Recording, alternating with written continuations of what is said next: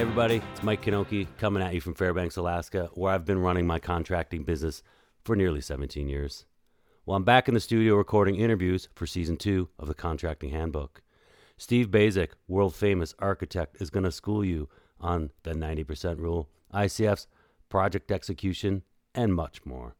Andrew Vanderwoord is going to walk us through his innovative product, Walk on Plans. Hint, it's exactly what it sounds like.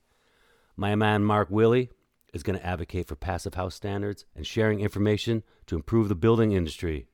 Zachariah Carpenter is going to tell you how to close more roofing leads.